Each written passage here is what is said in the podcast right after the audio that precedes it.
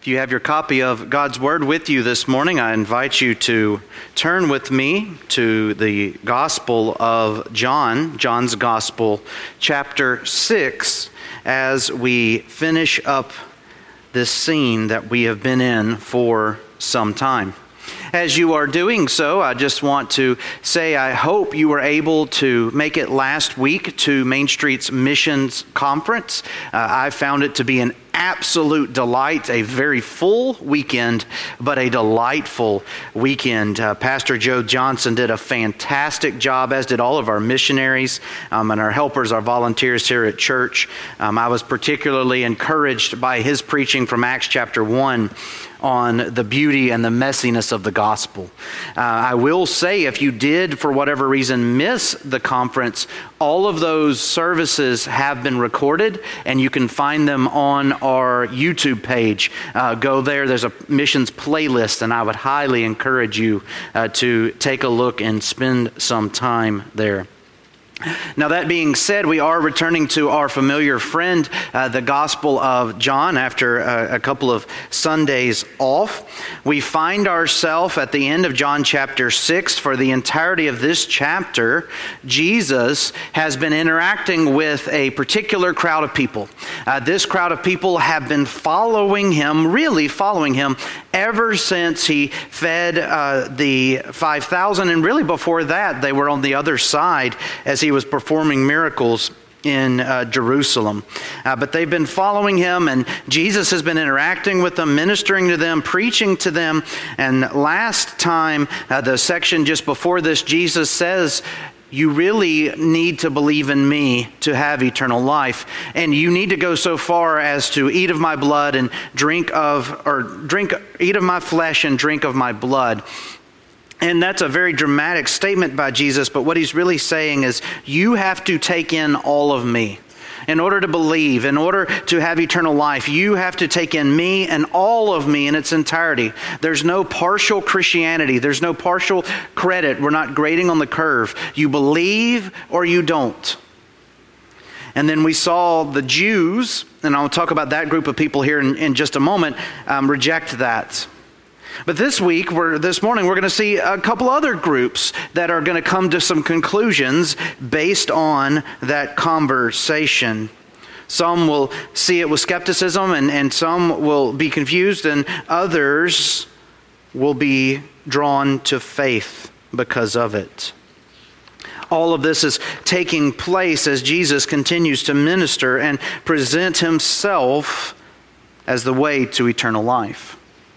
Would you please follow along with me as we hear these words, these very important words this morning? Um, in John chapter 6, I'll begin in verse 60 and conclude the chapter. When many of his disciples heard it, they said, This is a hard saying. Who can listen to it? But Jesus, knowing in himself that his disciples were grumbling about this, said to them, Do you take offense at this? Then what if you were to see the Son of Man ascending to where he was before? It is the Spirit who gives life, the flesh is no help at all. The words that I have spoken to you are spirit and life, but there are some of you who do not believe. For Jesus knew from the beginning who those were who did not believe and who it was who would betray him. And he said, This is why I told you, no one can come to me unless it is granted him by the Father. After this, many of his disciples turned back and no longer walked with him. So, excuse me. So Jesus said to the twelve, Do you want to go away as well? Simon Peter answered him, Lord, to whom shall we go? You have the words of eternal life, and we have believed, and have come to know that you are the Holy One of God. Jesus answered them, Did I not choose you, the twelve? And yet one of you is a devil? He spoke of Judas, the son of Simon Iscariot, for he, one of the twelve, was going to betray him. This is the word of the Lord. Would you please bow with me as we go to him in prayer? Dear Heavenly Father, many who hear your word turn and walk away, discouraged, confused, enraged in disbelief. Father, we know in and through your word that the only reason any of us believe is because you grant belief. And so I ask this morning, Lord, in this time, by the power of your Holy Spirit, would you give eyes to see and ears to hear and hearts to receive the good news of the gospel? If you will it, it will be done. We pray that your will be done. We pray that you be glorified and we, your people, be blessed this day. We pray this in the name of the precious Son, Jesus Christ. Amen. In the ninth grade, I, along with my fellow classmates, were required to memorize a poem. This poem has become one that is dear to me, and to this day, many years later, for the most part, I can give it from memory. I'm not this morning, I'm going to read it. But this poem by author Robert Frost has great bearing or gives great understanding to our text today. It goes like this Two roads diverged in a yellow wood, and sorry, I could not travel both. And be one traveler, long I stood and looked down one as far as I could to where it bent in the undergrowth. Then took the other as just as fair, and having perhaps the better claim because it was grassy and wanted wear, though as for that, the passing there had warned them about the same. And both that morning equally lay, and leaves no step had trodden black. Oh, I kept the first for another day, yet knowing how way leads on to way, I doubt if I should ever come back. I shall be telling this with a sigh somewhere ages and ages hence. Two roads diverged in a wood, and I, I took the one less traveled by, and that has made all of the difference. You see, Robert Frost in this wonderful poem faced a different, a diverging path. I can go this way or I can go that way. And as I look and consider my options, as I think about my choices, as I see what's before me and try to make an intelligent, informed decision, one way looks great. It is green and grassy, and the sun is shining upon it, and, and it looks clean, worn with foot traffic, and it looks to be the ideal path. It looks to be the way to go. But as I reflect and ponder upon this, I realize for myself, I need to take the road less traveled because it is less traveled. It is the road less taken. It is the road not worn down. It is the road that may not seem to end in the best conclusion, but I'm going to follow that path. I feel convicted and compelled to do so. And he says at the conclusion, that made all of the difference. Well, friends, what we are faced with anytime we come to the scriptures, anytime we come in contact with the words of our Lord, we are coming in contact with diverging paths. Robert Frost's poem comes to mind because we can go this way or that today. We can go down the worn path, the easy road. The sun is shining, the grass is green, the path is wide, and it is clear. The Lord says something about that path. Wide is the path that leads to destruction, but narrow is the path that leads to heaven. And so, anytime we approach the scriptures, we must make that choice. Will we follow the words of the Lord or will we take the path of comfort and of ease?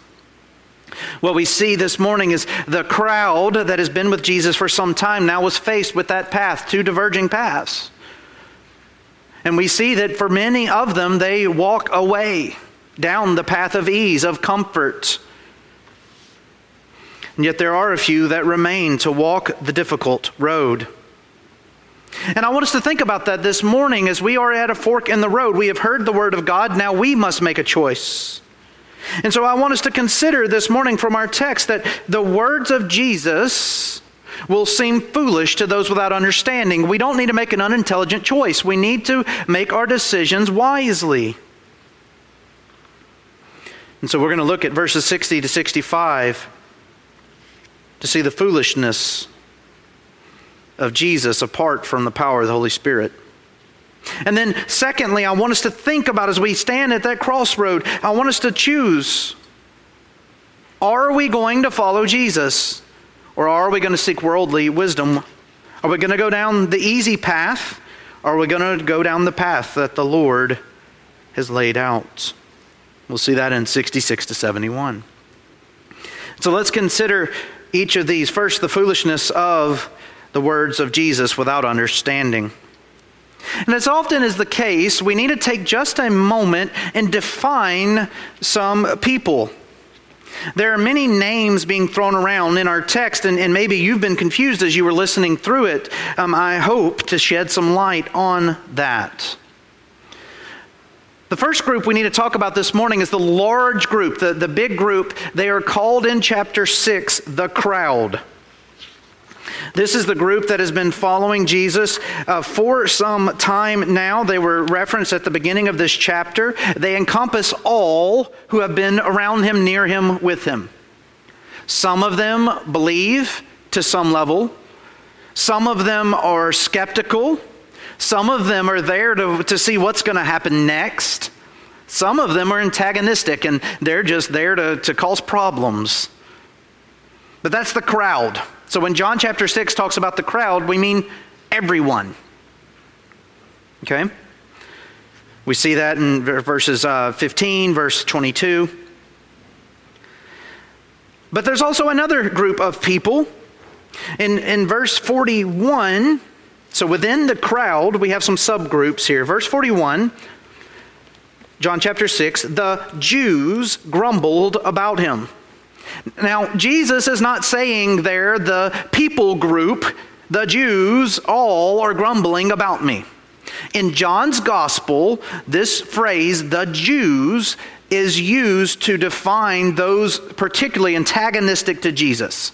Um, we could see them um, elsewhere. This could be, um, we don't know for certain, but it could be some of the Jewish elite, the Pharisees, the Sadducees, the scribes, the, the professional class of people within the Jewish culture. They're there to complain.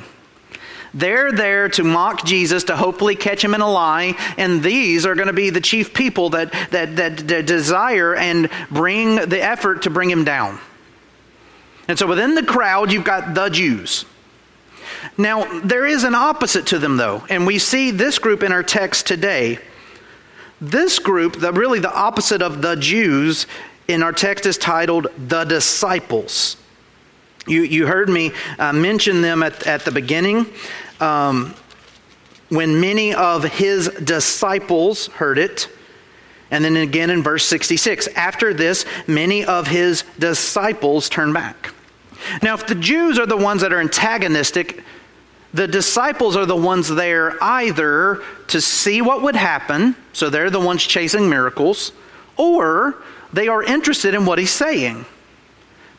This guy could be him. This could be the Messiah, the one we're looking for. This could be the guy that's going to bring back the glory of Israel.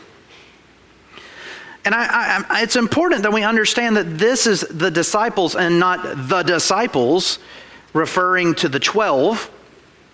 Because later in um, John chapter 6, they were referred to as the 12, Jesus in 67. Jesus said to the 12. So you've got the disciples, and then even more narrowly, you've got the 12. His apostles. But they're not the same group of people.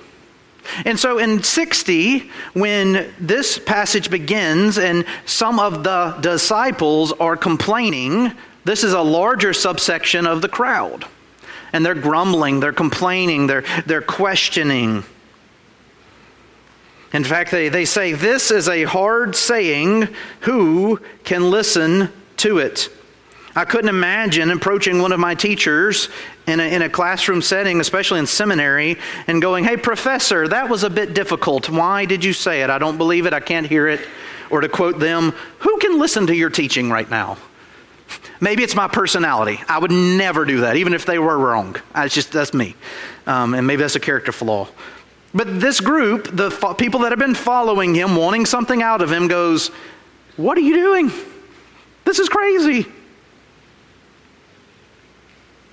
and I love Jesus. I love his wisdom, his understanding. He tells us, he, he, he's not surprised, is he? But Jesus, knowing in himself that his disciples were grumbling about this, responds to them. Jesus knows they're complaining. Now, the Jews, if you remember, they were complaining to his face. At least they were, were grumbling right in front of him. Here, we see that Jesus is discerning. He knows internally um, by his godly power and ability and knowledge that they are complaining. And so he offers a, not really a rebuke, but, but really a response to their complaining. Do you take offense at this? Does this bother you? I love what Jesus does here. If this bothers you, you really ought to see what I'm going to do later. You see how he does that? He says, if you have problems now, wait till the Son of Man goes back to heaven where he came from. It, you kind of have to read what he's saying, but that's really what he's getting at. If you don't get me now, you're really going to not like it when I ascend to heaven after the resurrection. And therein lies the, the mastery of Jesus and of his teaching. He understands in this group of people, with this crowd, they don't get the simple truths. Trust in me for the forgiveness of your sins, and you will be saved. What has he said to Nicodemus? What has he said to the woman at the well? Um, what has he said over and over and over again in John's gospel? I am the way to life. I am the bread of life. I offer water that you will drink of and never thirst again. Trust in me, believe in me, hope in me, rest in me. That's really not that hard. I, I love being Presbyterian, and I love it for a multitude of reasons, but one of the reasons I love it most, I currently have one child in the nursery and one child in the step up from nursery at our church. And guess what? They're hearing this on a weekly, regular basis. My children, our children, the children of our church, are hearing these truths. And it is not unusual for them to say, I believe. But a group of educated, learned people following Jesus Christ, hearing it firsthand, witnessing it firsthand, goes, This is too hard for me. Do you see the foolishness? Do, do you see how ridiculous that comes across? We, we know through evidence that, that, our, that the young, from the youngest we have, can hear these truths and believe. And yet, this crowd, the disciples, say, This is hard. This is too hard, Jesus. Can you give me something easier? And Jesus, in his wisdom, says this is about as easy as it gets. If you don't understand this, what I'm going to be doing from here forward is really going to throw you off. Do you really take offense at this? He then goes on to say, It is the Spirit who gives life. The flesh is no help at all. The words that I have spoken to you are spirit and life. There are some of you who do not believe. Why don't they believe? Because God has not granted them eyes to see and ears to hear. God has not granted them His Spirit. They cannot and they will not believe unless God grants them the ability to believe. That's what he's saying here. Without the Spirit, there is no understanding. The Spirit gives life, the flesh is no help. Our worldly wisdom cannot get us there. We, we cannot argue, reason, rationale our way to God. We have to have the Holy Spirit. And so, of course, the words of Jesus sound foolish. Uh, uh of course, they're not provoked to faith. And even we admit this morning, this is kind of hard, right? We, we confess, Jesus, these are hard words, and, and even some of us are coming to it from a state of belief. And Jesus knows this. He, this again shows this mastery of his teaching and, and, and, shows the, the level of compassion he has. We get, a, we get the mind of Jesus. John, the gospel writer, by the power of the Holy Spirit, writes the words of the thoughts of Jesus Christ. Look at 64 and 65. For Jesus knew from the beginning who those were who did not believe and who it was who would betray him. And he said, This is why I told you, no one can come to me unless it is granted by the Father. Now, this is extremely important. You remember a couple weeks ago when we were talking about uh, from John chapter 6, it is the God's sovereign will to save those whom Jesus has been granted by the Father. There are those who are elect. There are a select people that God has granted for salvation. But let me ask you a question. This is so, this is so important, so helpful. Jesus, who this text says, knows who that list is, right? Jesus has the list of those who will be saved. Did he, when he's talking to the crowd or the disciples or the Jews or the apostles, go, okay, guys, I need two groups here. You 17, you go over there, and I'm going to go talk to this 24 over here first because they're going to believe me when I teach them. And then I'll get to y'all in a minute. I'll say something to you, but it doesn't matter because you're not going to believe. No. The one person who ever lived who knew who the elect are preaches indiscriminately. Do you see that here? This is, this is, this is remarkable. I can do you one better. The text says, Jesus Christ knows the one who will betray him. And yet, for three years, he shows the same level of love, of care, of compassion, and teaching to Judas Iscariot that he does Peter, James, and John. Now, for him, it was foolishness. For him, it was foolishness. It was not for him to understand. But, but that is beside the point. For Jesus had compassion and love for him like he did the rest. So, what do we conclude from this? And let me make two points really quick before we move to our second point. First, we as Christians are called to share the gospel and let God do with it what he will. Period. We're not called to be discerning. We're, we're not called, well, we're called to be discerning, but we're not called to make the judgment call. You know, last week was our missions conference, and we heard from many of our missionaries. It would be very, very depressing. I don't know how anyone would do it if we, we told our missionaries who are going to the Ukraine now, I want you to go to the Ukraine and only minister to the people who you think will respond positively to your ministry. It's not what we tell our missionaries. It's not what we should be doing here in our churches in the States. We are called to sow the seed and let the Lord grow it.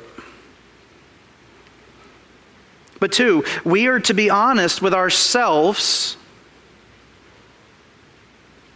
when we preach and we proclaim and the person doesn't respond, that's not a failure on your teaching. I don't know about you, but I'm one prone to discouragement. I fight it all the time. It's one of my greater weaknesses. And if I make an argument for someone or I'm meeting with someone and I'm talking to them about Jesus Christ and they look at me with a dead look in their eyes and they walk away confused, for years and years and years, I've said I failed. That couldn't be further from the truth. If I, in faith, and accurately and honestly and sincerely have shared the truth of the gospel, what happens past that is God's to deal with, not mine. And I cannot let it be seen as a failure. And so I just want to encourage you this morning if you as a Christian have shared the gospel with family members or coworkers or neighbors and friends and they've turned you down and turned you down and turned you down and turned you down, don't look at that as if I'm doing something wrong. Say to yourself, God's not done with me and God's not done with them. And understand the scriptures tell us because their mind, in their mind, this is all foolishness. They cannot understand until the, until the Holy Spirit gives them understanding. And just trust that in His timing, He will. But that leads us into our, our second point here. We really do, or are called to make that choice. Are we going to believe? Are we going to follow him? Are we going to listen to the world or are we going to listen to Christ?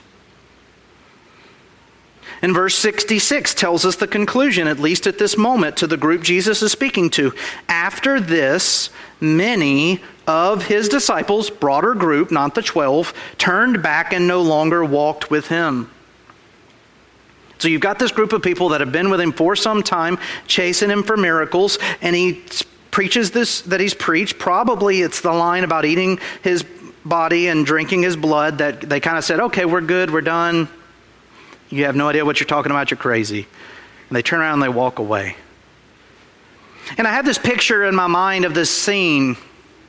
I, I have in my mind you know, Jesus is bombarded by people all the time. He's always around a crowd, and the, the, the, the, disciples disperse, and Jesus looks up, and then there's the 12, right? I, I have this in my head, and I could be wrong in this, where it's just the crowd parted, and now there's the 12. And Jesus is left looking at them, and he's going, he says to them, Well, what are y'all going to do? Where are, are you leaving to? Or as he says it, do you want to go as well? He gives them the choice. He gives them the option. Do you want out? Now's your out. He's saying this, and here's another interesting point, to not, not to belabor what I said earlier. He's saying this also to Judas. Here's his chance. He wants out, he can get out. Do you want to go? It's not like Jesus is saying, please don't. Whoa, stop. It's, it's not like Willy Wonka uh, in, in the movies um, where he half heartedly, no, stop, don't go, please, as he watches them so his Oompa Loompas can start singing. He's, he asks an honest question Do you want to be here? And bless him. Bless him. Most of the time, Peter's name shows up, we should think, uh oh. But the, here he represents the 12. He speaks on behalf of the group. Lord, where should we go? Where else is there? Why would we leave?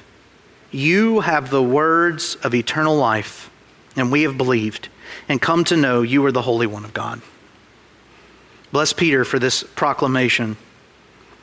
Now, again, let's be honest. Do the 11 truly understand Jesus Christ as the Son of God? what he came to do, why he came to do it, and how it affects them at this point. No! We are told in the Gospels, it's not till after the resurrection. When Jesus opens the scriptures, by the way, it would have been the Old Testament, the New had not been written yet, and reveals himself that they believe. It would not be until he pours out the Holy Spirit upon them that they go, oh, that's what's been happening this whole time. But even so, at this point, what are they saying? Jesus, you teach like no one else, and what you're saying is true. You were sent by God to deliver a message, and we believe that message. They're not quite ready to say we believe you, but they're saying we believe what you're saying. Why would we go anywhere else?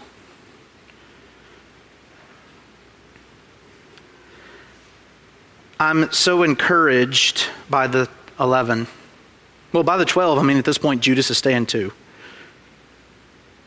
For their willingness to say, I, you know, really, what are they admitting here? We don't get it either. we have no idea what you meant about eating your body and drinking of your blood. We don't know what you mean about being the bread of life. We, we have, we're not really clear on any of this, if we're honest. But we believe in what you're saying we believe in your sincerity, and we believe you really were sent by God, and we're going to stay and see this thing through. I love the humanity of the disciples presented to us. And then Jesus, he is a master teacher, far, far better than any of us will ever be. He really concludes this thing on an odd note. I mean, we have this powerful, intense moment where Peter's declaring, You are right. And then Jesus looks to them and goes, Did not choose you guys? Jesus answered them, Did I not choose you, the twelve, and yet one of you is a devil? He spoke of Judas, the son of Simon Iscariot, for he, one of the twelve, was going to betray him. Do you see the contrast there? Peter says, we will not go anywhere else. We must follow you. One commentator says Peter's words is a positive and willing recognition that Jesus, as the agent of God, has the authority and power to bestow eternal life on those who believe. You're telling the words to salvation and to eternal life, Jesus. And then Jesus looks at him and says, I picked you guys, right? How is that a fitting conclusion? How is that a fitting end to the passage? Well, actually, it's perfect because it's Jesus.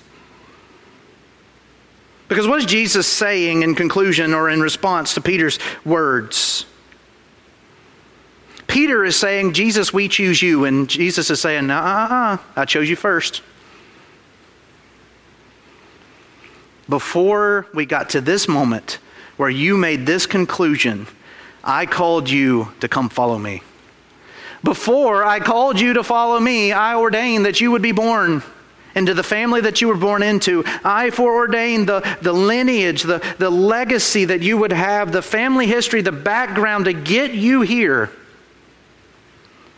Peter, the other 11, us today, you need to know it is I who chose you first, and it is by my will and my authority and my design that you stand before me today. Says the Lord, not, not Aaron. That was quotes.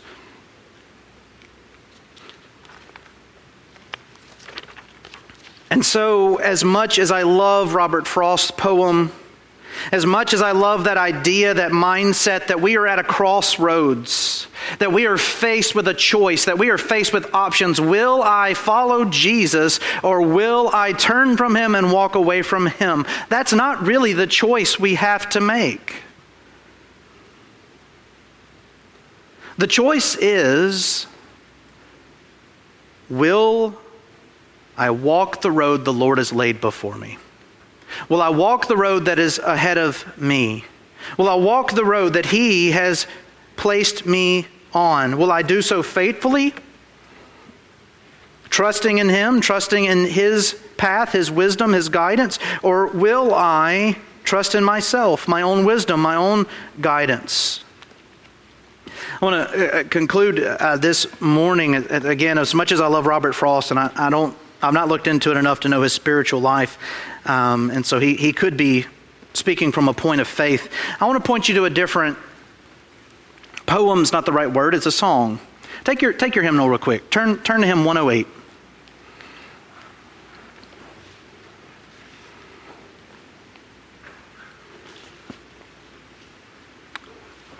Whate'er my God ordains is right. Look at this first verse with me. Whate'er my God ordains is right, his holy will abideth. I will be still whate'er he doth, and follow where he guideth. He is my God, though dark my road, he holds me that I shall not fall. Wherefore to him I leave it all. And then verse 2 Whate'er my God ordains is right, he never will deceive me. He leads me by the proper path. I know He will not leave me. I take content what He has sent. His hand can turn my griefs away, and patiently I wait His day. It's not a, shall I go this way or that? The real question is do we believe the words of our songwriter? Is the Lord right? Is the Lord good? Does the Lord guide us carefully, wisely down the path we need to go down so that we might glorify Him, trust in Him, rest in Him? It was God's ordained will that these disciples would walk away. It was God's ordained will that the 12 would stay. It was God's ordained will that we would hear these words this morning, that we might reflect upon and consider Will I believe follow, and listen to Jesus? Or will I walk away? Would you please bow with me? Dear Heavenly Father, if, if I am honest, Lord, I, I think that one of the reasons it's often hard to say, Yes, I will follow Jesus, is that when we look down the road, it looks dark and scary. It, it, it looks like there are twists and turns and dangers before us and we let our eyes and our ears and our senses and our rationality tell us that, that it may not be safe to follow Him. And that's true. It's not always safe to follow Jesus. It, it, it could lead to harm, it could lead to our death, as many missionaries understood and as many missionaries found a reality. But Lord, as we're learning in Sunday school, what does it mean to die as the Christian? It means to live with God.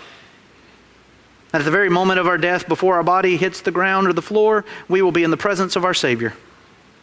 Far better it is to trust Jesus through dark and stormy paths than to walk the bright, sunshiny way of the world that leads to eternal damnation. Father, I thank you for the words of eternal life given by Jesus Christ, bought by Jesus Christ. Father, I thank you for the words of eternal life, which are Jesus Christ. Jesus says, I am the way, the truth, and the life. No one comes to the Father except through me. I pray for all of us here this morning, from the youngest to the oldest, those in the nursery, and those that are watching online, that they would trust in you. And no matter what the path lays before them, they would walk knowing their God cares for them and loves them. Might they invite others to walk that path too? That we might be the vessel, the catalyst with which you use to bring them to faith. Not because of us, but by our connection to you. Lord, we thank you for this day and we thank you for your word. In Christ's name we pray. Amen.